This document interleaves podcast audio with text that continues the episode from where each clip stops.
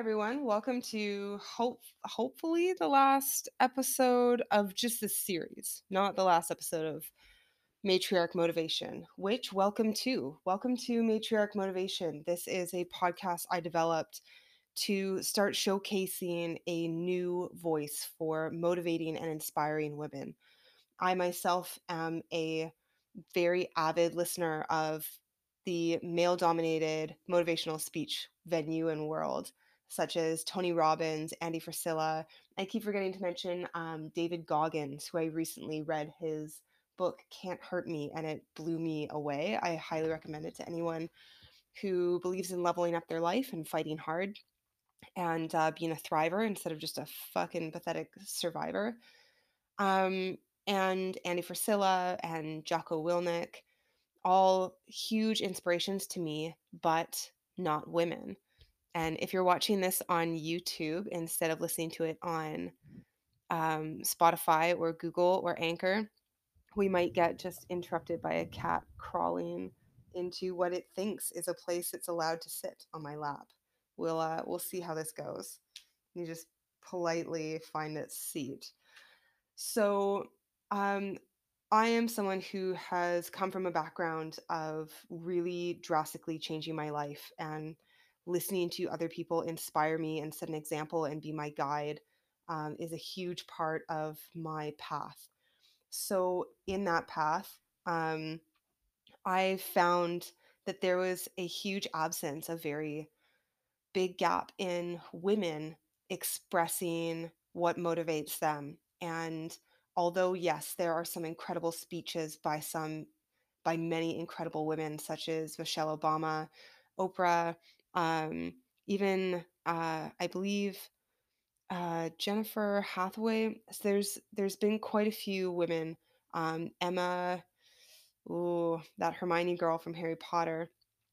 I I feel embarrassed that I don't recognize that, that I can't list their names right off. Anyway, there there have been many strong, powerful women contributors and their voices to the movement of women finding their power. And our power is so different than what where and how men find their power. I believe women dig deep within themselves and have a strength of emotional and spiritual tenacity that is very unique to our gender. And when I listen to many of the career motivational speakers that are women, I often get lost in or get turned away from listening to those speeches because many of them are based in faith and based in um, believing in the universe and uh, some sort of exterior or higher power, where I have a very deep sense of internal power and I really believe that women miss out on being guided through the amount of capability they have to grow and change and be a ferocious force in their own lives as well as the lives and ecosystems around them from simply looking within. And that's where I find my power a lot of the time and I want to be a voice that promotes that. So this is what uh, matriarch motivation is for. As for the uh, beginning intro five part series, which was supposed to be four but is now five, um, I am sharing my surrogacy journey. So I am currently proudly and happily four months pregnant as of today, October 31st, 2020, um, with a baby girl for the intended parents who are a um, beautiful male couple located in France. And I am on the other side of the world in the west coast of Canada. And my journey has been incredible. And I am proud of it. And I've been told by quite a few people that I should share that journey. And uh, I, I was scared of many things in sharing that journey. Um, the vulnerability it would take, the honesty it would take, um, and mistakes I've made throughout and the hardships and the pain I've been through in order to get here. Because this journey started with um, ovarian having ovarian cyst ruptures starting in November of 2018 and now me having a very toxic story, a spiritual story that I told myself about um, not having continued my my legacy, my biological legacy, and not having more children, and that being the reason I was having ovarian cyst ruptures. And the journey it took for me to change that story and to find um, a a powerful path that I carved for myself, and to design that future for myself, and decide who I wanted to be in this situation, which is a power we all have, and many of us are not utilizing. So, uh, who who am I? I am Julia. I'm the founder of Pretty Aggressive Industries. Uh, hopefully, I I won't go through this all again. I'm not sure how long this part of the story is going to take, and I'd like it to be the last the last um, part of this series. So if you're listening to this one for the first time, go back and listen to the other ones um, first. I'm the founder of Pretty Aggressive Industries, and I help people learn to live beyond their damage and thrive in their life instead of just survive, because that's bullshit. So, um, we left off with uh, COVID in the last uh, last episode. COVID hitting hitting surrogacy, and what that looks like for me, and the the opportunity I saw in COVID um, from starting in March of 2020 here in Canada on the West Coast, and what that looked like for the surrogacy journey I was on. So we left off where in May, um, the fertility clinic that does the embryo transfers and medical screening opened up and started taking non essential appointments again, uh, embryo transfers being non essential. So, as we got the green light on that, um, the journey got really serious really fast. Um, one, I was uh, dating someone who agreed after me explaining to them what was going to start happening um, that they would join me on this journey. So, um, and then the amount of hormones I needed to start putting in my body was shocking. I did not, I, I had it explained to me that I would be on progesterone, progesterone and estrogen, and that at some point um, prednisone to lower my immune system would be part of the journey. And but I did not fully. I don't think we can ever fully comprehend what things like that are going to do to us and change our lives. So, as I was um, told to begin be, begin my prescription medications for making my body way more female than I've ever wanted it to be. Um, we were all very excited. So the intended parents and I were very in a very celebratory mood.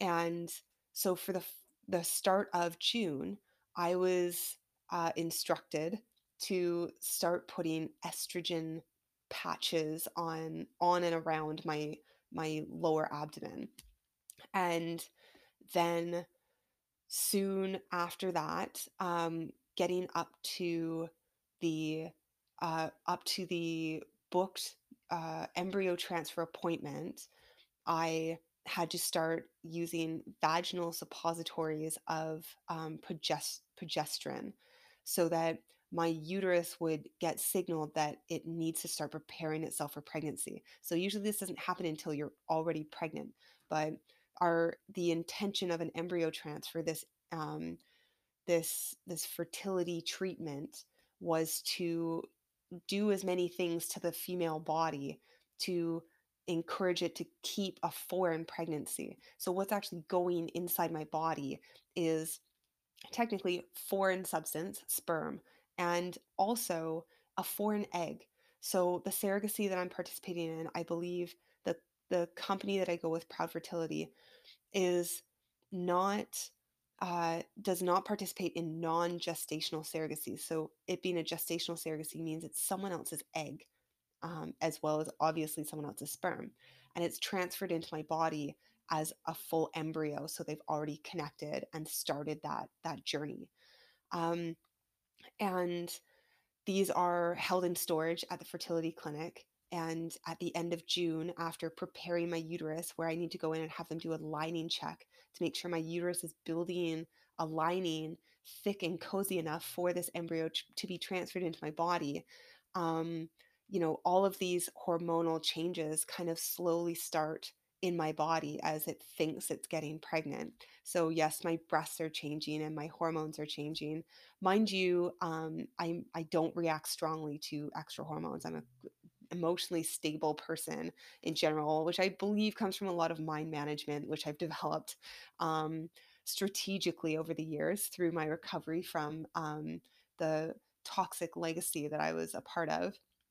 And uh, that um, the excitement of the almost like uh, daily video sharing with the intended parents of how are you? And how are you feeling? And how's it going? And what's up? And rest and relax and oh my gosh and um, one of the greatest things about the journey, um, like God bless technology, they're halfway across the world and we just look at time zones and do our best to connect, is that on the days that I would go for appointments, um, they would spend the time, the time, the timing that it would take for me to um, leave my house and travel all the way to the mainland and then get to the clinic and then be at the clinic and the the results and response I would get from the doctor and then on my journey home they would they would block the time to be accessible to me so that any concerns I had um, or my experience just going and arriving and then going through the appointment and leaving that they were there for me. And it actually like almost brings tears to my eyes that that was um, the the bond I had built with the intended parents that they were literally just waiting on the it felt like they were waiting on the other end of their phone throughout my entire day just to check in just to chat um, and to have the strong feeling that they wished they were at my side.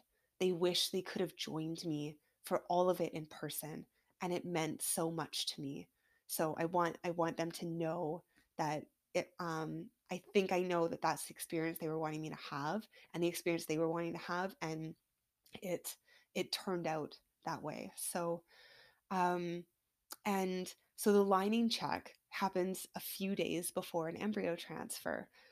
And on the day of the embryo transfer, um, so I kind of had um, like a series. It was also a month of understanding I was about to get pregnant. So doing many things like, you know, having that extra glass of wine in the evenings and maybe having that, you know, enjoying that one cigarette on the weekend to before um, getting to an embryo transfer to be before becoming pregnant and knowing the exact day of conception and um, implantation, you know, was a very um, was a very interesting experience and very very celebratory.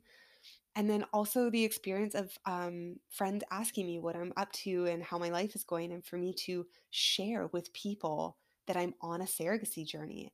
And man the fucked up questions that people will ask um, I, you know, early, early, very early for a short amount of time, I was slightly frustrated and angry with people, but I very quickly, between expressing my frustration and looking at who I wanted to be in those situations, to learn to become an educator, um, to not be angry with people and to not be offended, because no, thank you. I have better things to do than be offended.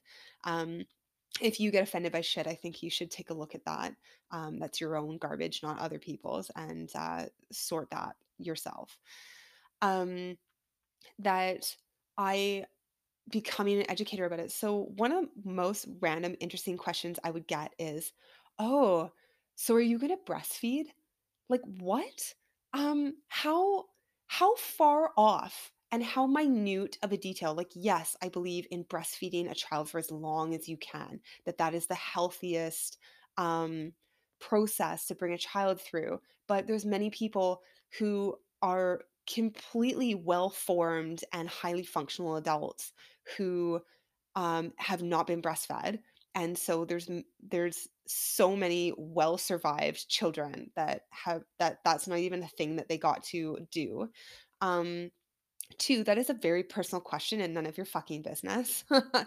and three, there's also many people who have been breastfed who are completely retarded. So let's just, I'm I'm not sure I you know, I guess I should try to put myself in other people's shoes because that's the responsible thing to do, that if if someone else was a surrogate, would I ask that?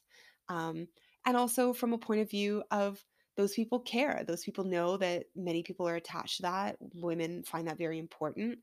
Um, and that that might be something I'm concerned about. Do will I get to breastfeed? And sure, it's been a question in my mind. Um, but we'll get there when we get there. Like those are not the those are not the initial pressing conversations um, in a surrogacy. so just if you're if you're needing to be educated on that, um, one that's none of your business. Two, um, that's not the most pressing topic. Before I'm even pregnant with the surrogacy, before I've even been implanted with an embryo, I'm not thinking about that. Um, you know, put put first things first, right? So, um, as I kind of briefly mentioned in the in the last episode, I went to the embryo transfer, I believe in like late June, June 24th. So it had to match with like my ovulation cycle. And I had started taking um, a lot of, I started having lots of hormones on and in my body. And at the time, it didn't change my body a lot, but I could tell certainly that um, due to my training, my gym training schedule, and what I was eating, that um, it was preventing um, fat percentage loss, which is something that I, so I wasn't getting soft, I wasn't gaining weight, but I could see that it was affecting my, my uh, ability to have control of my body's, um, you know, physique and, and form. So attending the first embryo transfer was beautiful. It was a beautiful experience, though odd. So, kind of everything up until the actual transfer was wonderful. Um, I took the liberty of going to sushi uh, for kind of like a late breakfast, early lunch down the road from the fertility clinic and stuffing my face full of as much raw fish as possible and kind of having the intended parents join me in that experience. So we were texting back and forth and sending photos of of my journey and like the seaplane ride or the ferry ride. I can't remember which I took. Um, and sitting in the waiting room and what book I was reading while I was waiting. And then um, being able to actually take my phone in with me. Like I I took photos of me in my my medical gown, um, which I had to wear like one of those funny hats and um, the you know, I had to drink tons of water. For some reason, my bladder can hold way more water than a normal woman's bladder. So I had to chug water and wait until my bladder was so full um, for it to like press and maneuver my uterus and cervix in a certain way so that they could um, implant the embryo and to be like keep getting up and going to check my my bladder fullness and then having to go back and sit down in the waiting and having to go back and like leave my phone and the nurses are trying to talk to me and all I'm doing is texting with the intended parents. I'm sure they think I'm just the worst millennial, but they were with me. They were with me the whole time. And um, then to have this extremely clinical experience um, one, I was told I was allowed to bring my phone in. So I could actually text on my phone with the intended parents as I was having their embryo implanted into my body. So getting pregnant with them. And I joked with them, I was like, this is not exactly what I like to be wearing um, while getting while trying to get pregnant. um, I usually picture myself in beautiful lingerie. so the medical gown was um, and the medical you know the medical room and having these strangers with my legs in the barristers and it's not just like um, you know, a pap smear where it's one doctor and or one nurse. Um, it's like four people in the room, and then a whole separate person is um, dealing with the embryo, like, and someone else is watching a monitor, and and the doctor. Um, fertility doctors talk to me about how was the ride over. I heard the water is very choppy sometimes. Oh, we're having beautiful weather today, and and they're playing classical music in the background, and I'm like, this is not the co- like copulation experience and i'm joking with the intended parents about it um, this is that this is a very bizarre way to get pregnant um, they haven't exactly set up the environment in any sort of way that that I I personally would have found comforting. No, thank you. So to be then ushered out back into uh, the waiting room, which is really just like a lazy boy chair that reclines and has like a heater pad on it, and that like close a curtain around. Um, and finally being able to go to the bathroom to relieve my bladder and um, then to have this beautiful package arrive to the office and be delivered to me in my like cozy warm waiting chair after i've just been implanted with an embryo um, and to have the imp- intended parents like on their pictures and videos like crying and we're talking um, we did a live chat after about like how happy we were and excited um, that this package arrives with like chocolate covered fruit for me to enjoy while I wait the the 20 minutes of sitting still after being implanted. Um, and it was just it was an awesome experience. Uh, and then the journey home was quiet and peaceful. And they went to bed because in France it was like 10 o'clock at night for uh, 12 o'clock at night by the time I was all done. So um, then then we played the torturous waiting game um, it was nine days before I was able to take a pregnancy test that would register. And so I'm able to go for blood work um, to register the pregnancy for certain, uh, to check hormone levels. But the intended parents and I also agreed to like set a time where I would take a like a urine stick test and many people were super confused about like how to do this over the phone um, like are they gonna like what does that look like so we agreed on a time where i would like pee on a stick and then call them and we would wait together over video chat for the the stick to turn like tell us whether we were negative or positive whether we were pregnant together. Um, and people like for some reason people think like they're going to watch you pee? Like no oh my god it takes a few minutes. So after i go pee and pull up my pants and have my privacy we will then i will then call them and we will wait together. So we had an assigned time where i would go to the bathroom when i got up in the morning and pee on a stick and then call them. And the the sad the sad news came as i was able to um check in my my e-health and my um, my blood work uh, test results came back and I was able to check them before like while we were waiting for the for the pregnancy pee stick test that the pregnancy had registered as nothing that our first embryo transfer hadn't worked at all so we had that huge special moment and we had had that beautiful day like connecting and enjoying that experience together. And then the waiting game of the nine days was excruciating. Um, and um, also, you know, the the the excitement was was then, you know, really really hard to learn that we both the blood work and the pee stick tests had told us that we weren't pregnant. It was devastating. Um, the guys the guys were so sweet. Um, their their reaction was, "It's okay. It's no one's fault. You tried. We did our best. That happens sometimes. Like, don't worry about it. It's just one time. Um, you know, you've done so much for us already." And they were extremely. They were more. I was trying to be there for them, and um, I I hated being the deliverer of that news it was so hard to um to have to tell someone that we weren't pregnant, to tell intended parents, not just one other partner, but a whole set that ones who had been waiting for so long, who had been trying so hard, they'd had previous surrogates to me and not had positive results. And to be the bearer of that news and for us to be together, our silence was uh, uncomfortable it was um, on the phone to see the test results was was um, a sad, hard moment to share. So um, I was I was blessed that they were so kind about it, and I took it really hard. You know, I did my days of crying, that I wasn't pregnant and not pregnant for someone else.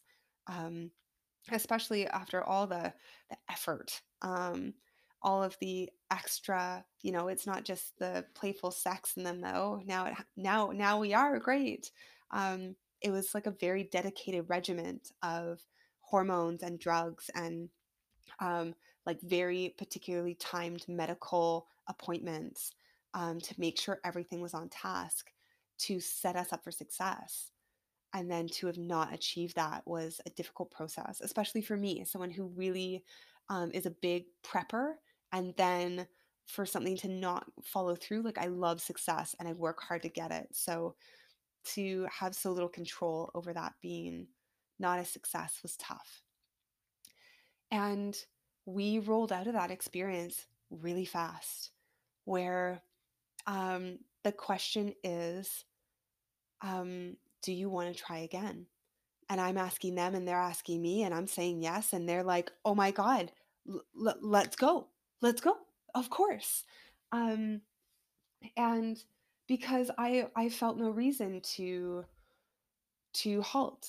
I felt no reason to take a while to mull it over. There was nothing to think about. I was still dedicated to the journey. And the the contractual agreements between the surrogacy company and a surrogate is they will try twice two embryo transfers with a surrogate within a span of 20 12 months. So in 12 months they'll do two embryo transfers and then that surrogate needs to wait another 12 months before they will um, do an embryo another embryo transfer with them. And so i'm like let's let's go. Let's do it. And we c- contacted the fertility clinic. We contacted the surrogacy company and all three of us were just like we're to go again. Like get to the next cycle. Let's see what happens. So you know there was a bit of the process of of me being bugged by the fertility company you know have you started bleeding again yet? Have you had your period? Have you blah blah blah? And i'm like oh my god. I almost went through a point of being like can i just have my body back for like a few months?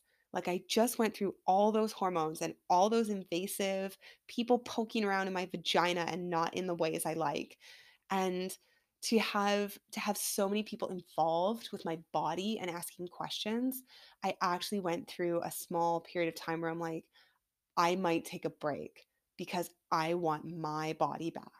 And um i i decided otherwise. I decided to press on and press forward with that um, and i'm comfortable with that decision. Uh, my the intended parents are very respectful. They um, and they're also on the other side of the world but the the medical side of it was sometimes very daunting and to go from my body preparing for pregnancy and then um, not gaining the pregnancy and then going into a second month right away of packing those hormones back into my body after they've never spent time leaving. So um, one of the other things was having progesterone, um, pre- prednisone lower my immune system during the time. So having to be extra careful. At, at one point, I got a cold sore because my immune system was suppressed. And even though I wasn't stressed out, it's just my body reacted in interesting ways. Um, and then to go through the second the second embryo transfer one the lining check had to happen twice so i had to make two trips over to the mainland to have my lining checked um, because my system had flushed out all of the uterine lining from the previous one. So um, to go through that process again was a lot, um, but I don't regret it. And then to have the second one um, very, very hinged um, after the first, I won't say failure, but non successful transfer and yeah, it it played a lot with my mind. Um, and at the time, I'm still running my whole life. I'm still um, like studying for certifications. I'm still um, in an early dating relationship. I'm still um, uh, running the girls um, at home here and still building my business and and and um, and we're just gonna and we're back up. Sorry, I had to switch for the the podcast. Um, to keep going through that process and to roll over into the next transfer. So I had a very uh, devastating experience at the last, at the second transfer.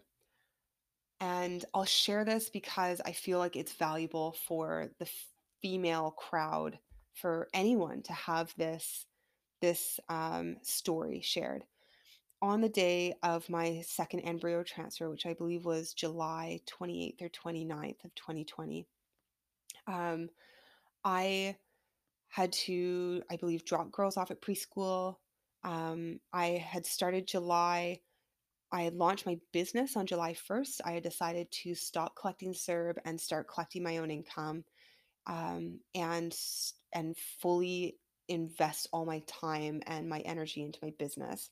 And now I was working full time, and the girls were back at daycare, preschool, and um, my best friend and I are now full time working moms with two girls in the home, uh, but with with childcare and me beginning my second round of a surrogacy adventure and also continuing my studies to gain further certification um, and and a training gym schedule for myself which is something i'm very dedicated to um, i'm beginning to collect personal training clients i believe i got hired at the local gym so I, i've begun with a clientele i've started collecting recovery coaching clients and my life is very busy and i also have a dating relationship on the side of that so as I'm dropped girls off at preschool and headed to start my journey over to the mainland for my second embryo transfer, I'm really enjoying like having my day. I've you know dolled myself up. I'm really I'm going to enjoy my experience today. I'm going to feel beautiful, almost like I'm going on a date, you know. And I enjoyed that experience. And I had the intended parents with me there the whole time um, on the other end of their phones, checking in with me and asking how I'm doing and us having funny, chatty conversations. And to um, sit down at the, I believe, Sea Airplane terminal and to let the person I'm dating know, like, hey, I'm finished my drive, I've arrived at the airport, like, I, I can chat now and to receive a text message back that says, Don't bother. And his preceding messages to explain how he was angry with how little attention he had of mine and how busy I was and how poorly I treat him and that um, you know he's not going to tolerate it anymore and for me to text back like wow i'm really sorry it sounds like you're angry right now with me and i'm i'm sorry for whatever that is um, so, you know, message message me later when you do feel like talking. And I had to really, really control um, my experience that day. To have someone else I really wanted to kind of be in the peripheral of my experience of that day and part of my support system, um, to reject me and um, tell me that they that they were angry with me and to really place some negativity into an experience I was very excited about. So I I managed my mind and I set my intentions and I chose who I wanted to be and where I wanted to be, which was present and to be in my day and to be in my experience and to um, carry on with the joy I was going to have that day. And as as I did and throughout my journey, I did re- receive a few more text messages that were a further explanation that I was being dumped, um, and that I, I was being berated. I was being read the riot act on how I don't offer them enough time, that they don't deserve to be treated that way. No man would tolerate it, and I had come to this point in my life where I make sure that who I'm dating um, understands that I am very firm in my commitments. Um, I I have worked hard to set to learn to set firm boundaries on what I'm committed to, what my values are, and who I am as a person. And I don't let other people. Um, I don't allow interference in that unless I'm choosing it. So for someone to complain about choices and commitments and boundaries I've set in a relationship with me when I've clearly defined them already, yes, it hurts. Yes, rejection hurts. Yes, being dumped hurts. Yes, being told that I'm shitty in a relationship hurts. Um, but I stood my ground and I refuse to make compromises on the things that I value. And one thing I don't tolerate is having my time abused. So if I have multiple things going on and someone I'm dating asks me like when can I see you? And I say well I've got gym and then I've got this and I've got that and I have this this many hours. I have this chunk of a window for us to get quality time together. And for them to be like well like why do you need to go to the gym? Like maybe you should skip this or like can't you do that earlier? I'm like no. No, that's not a thing. I I have a set schedule and this is where I have room to, to have you in my life in this way, especially if you're a new person in my life. You you are not a best friend. You are not um, someone who's deeply connected into my ecosystem of people. You're not involved with my daughter yet. You're not involved with my best friend. Like you you get certain sections of my enjoyment recreation time and other than that like sorry i'm not moving my life around for you and yes as people become more ingrained in my life i'm able to i i commit to making adjustments for the people that i really really care about that have earned those places in my life and i i respect that i need to earn that place in someone else's life so when someone comes barging in and tells me that they don't fucking like the way i've organized them into my life that's my reaction to that um, so that second embryo transfer um, was a hard but beautiful day again. And it was very much like the first one where the intended parents were there um, and the medical implantation was ridiculously awkward. Um, and the classical music was there again. And I'm like, thank you, but no thank you. And afterwards, um, there was a great, a great, beautiful silence for me to have reverence. And the intended parents went to bed, and I carried on with my beautiful evening. I came home. I, um, I think I, I think I gifted myself like a beautiful steak dinner, and um, then all we could do was wait. And that was that was the beginning of of where I'm at now. That was four months ago, and I I well, I think we're to get a part 6 to this journey because man, was have the last 4 months of my life been super interesting. and I've had many more uh, bizarre surrogacy questions that I will be happy to share the insight and information and hilarity of with all of you. So, over and out, and we'll see you next episode.